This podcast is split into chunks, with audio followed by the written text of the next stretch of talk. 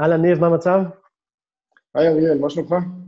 בסדר גמור. אה, אנחנו שמחים אה, להציג את הפינה המשותפת שלנו, אה, שנקראת CTO Corner, CTO Corner בישראל. אנחנו נדבר על התפקיד של ה-CTO בישראל ממגוון היבטים, אבל בואו נתחיל בהתחלה, אתן קצת איזה כמה משפטים עליך, שאנשים יכירו אותך, ואז אני אמשיך.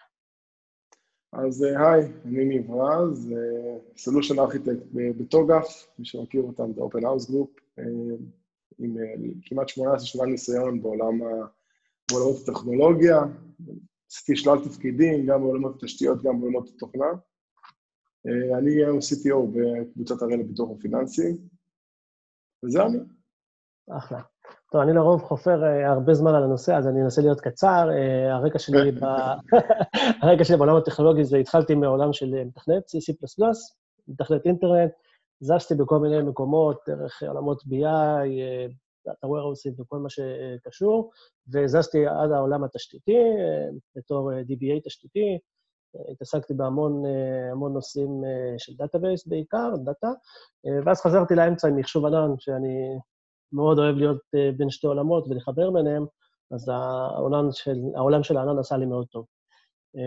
זהו, ובלי קשר למה שאנחנו עושים ביום-יום, מאוד חשוב לנו לבוא ולא יודע אם לקרוא לזה לקדם, אבל למצב את תפקיד ה-CTO בישראל באמצעות הפינה הזו, ונתחיל, מה, מה, מה זה CTO? מה התפקיד של CTO בארגונים?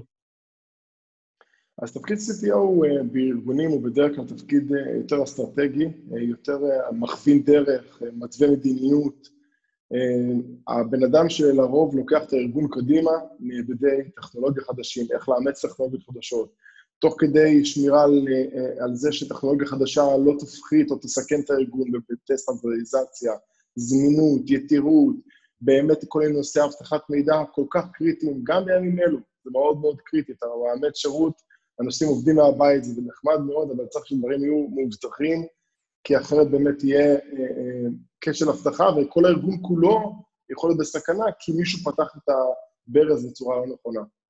אז זה מאוד מאוד חשוב, ודבר הזה הוא למעשה סוג של גורם שלוקח את הארגון קדימה.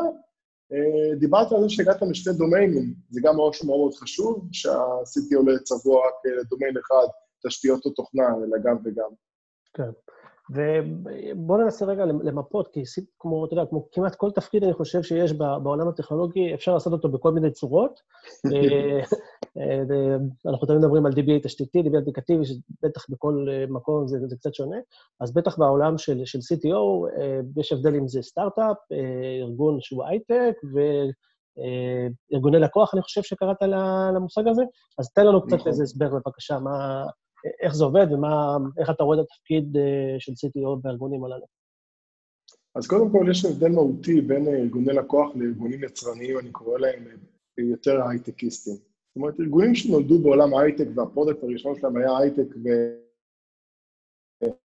שם נולדו, אז הם נולדו מראש טכנולוגיה. אתה רואה את זה מובהק, לוקח חברות טכנולוגיה מתקדמות, או חברות המשחקים, ואתה תראה שלמעשה הטכנולוגיה שם זה באמת אה, אה, מאוד מוטבע אצלהם בתוך התרבות הארגונית, הם, הם שם, זה לא לידם, הטכנולוגיה זה חלק מהם כל הזמן. ויש את הארגונים שהם ארגוני לקוח, ארגוני לקוח הם תמיד היו נשענים על ארגוני הייטק האלה, זאת אומרת, הם נשענים על מייקרוסופט, והם לא מייקרוסופט בעצמם, הם נשענים על אמזון, אבל הם לא אמזון בעצמם. אבל זה לא הופך אותם לפחות אה, אה, טכנולוגיים, וזה מה שחשוב לדעת. כי בסופו של דבר, כמו שאנחנו הלקוחות, כארגונים, כארגוני לקוחות, אנחנו לקוחות של חברות הטכנולוגיה, ארגוני הלקוחות עצמם הם למעשה, יש להם לקוחות, אז הלקוחות גם דורשים טכנולוגיה מתקדמת, זה לא שאנחנו פטורים מזה. ההפך, אני חושב שגם אפילו הקורונה חידדה את זה, כמה חשוב הטרנספורמציה הדיגיטלית, כמה חשוב זה להשקיע באמת בטכנולוגיה בארגוני הלקוחות, ולקחת באמת, וזה אולי באמת, אם אני אפתח סוגריים קטנות, זה באמת, אני חושב, התפקיד של אה, הנהלה של ארגון טכנולוגי, באשר הוא. אה, יכול להיות שזה, יכול להיות שזה באמת ארגון לקוח קטן או גדול, זה לא משנה, המטרה זה להסתכל מה הציפייה גם מהלקוחות שלנו. זאת אומרת, הלקוחות שלנו, אנחנו מצפים מהם, מה הם מצפים מאיתנו? מצפים מאיתנו לשירותים דיגיטליים, מצפים מאיתנו להמון חדשנות בהיבטי מובייל, בהיבטי אפליקציה. איך עושים את זה? משנים את, הלקוח, את המוצרים שלנו אפילו. זאת אומרת, כל הדברים האלה זה חלק מטכנולוגיה, אתה לא יכול לייצר את זה לבד. כן. אוקיי, אז אה, דיברנו על, על זה ש... דיברת על זה שהתפקיד הוא צריך להיות אה, אסטרטגי, טכנולוגי, לא, להוביל את הארגון קדימה. אה, אני מכניס ככה איזה סוגריים, ונעשה תכף הסתכלות על מה שקורה בעולם של CTO, מה התפקיד, או מהו CTO בעצם פה בישראל לעומת שאר העולם. ואם אני ככה מרשה לעצמי הסתכלות, רוב הארגוני לקוח התחילו מ-CTO, זה היה בגדר טייטל, ולא היה ממש מקצוע, זה לרוב היה או איש פיתוח ש... או R&D מתקדם, שפתאום קידמו אותו להיות CTO, ומצד שני, מנהל תשתיות, היו קוראים לו uh, CTO. אני צודק, זה, זה המצב ש... שהיה עד לא מזמן, זה מתחיל להשתנות. אמ, למה? זה מתחיל... זו השאלה הטובה, לא? למה זה מתחיל להשתנות? כי, כי למעשה, כמו שבהרבה ארגונים, אה, עד לפני הרבה שנים הסיסו, אותו תפקיד שאחראי על ציוד ומדיניות אבטחה, היה תפקיד שבדרך כלל גם היה אחראי על הדליברי עצמו, ארגונים הבינו שבסופו של דבר יש פער גדול, וחייבים לייצר את הפער בין הדליברי לשלב האסטרטגיה התכנוני. כי מה לעשות, אם אתה צריך לבצע משימה, ואתה אחראי לבצע את המשימה הזאת, אז גם התכנון שלה יהיה בצורה שהכי קל לך ליישם אותה. ולרוב, המחיר שמשלמים זה הארגון עצמו משלם את המחיר הזה. לכן... רגע, אני, אני רגע, במה הוא משלם? בזה שהמערכת לא מספיק מתקדמת? בזה שמערכת... אה, כן. לעשות פיצ'רים? כן, הכל התשובות נכונות.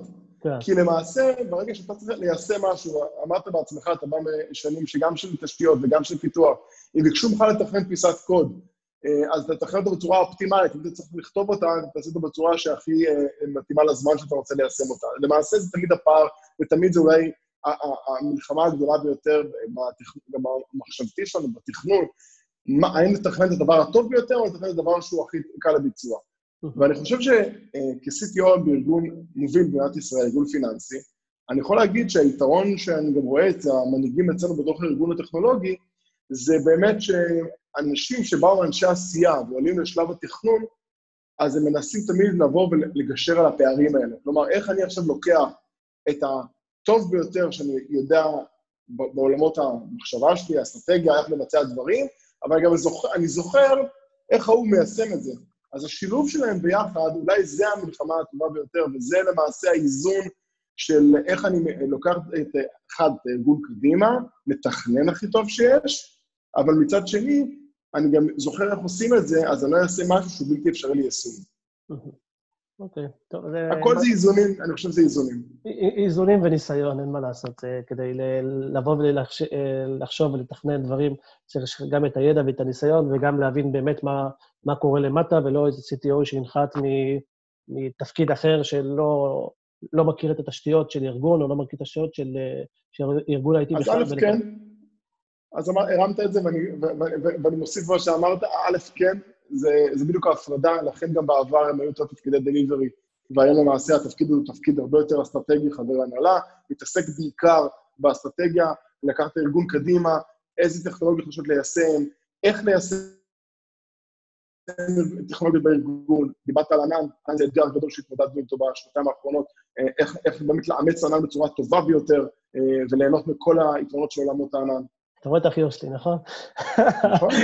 נעשה פרק מיוחד על לימוד של אה, מחשוב ענן בארגוני enterprise, אני חושב שזה, שזה שווה את המאמץ, את, השיח. אני מקווה שפרק אחד יספיק. או, כן, ייקחו כמה, האמת, אתה צודק.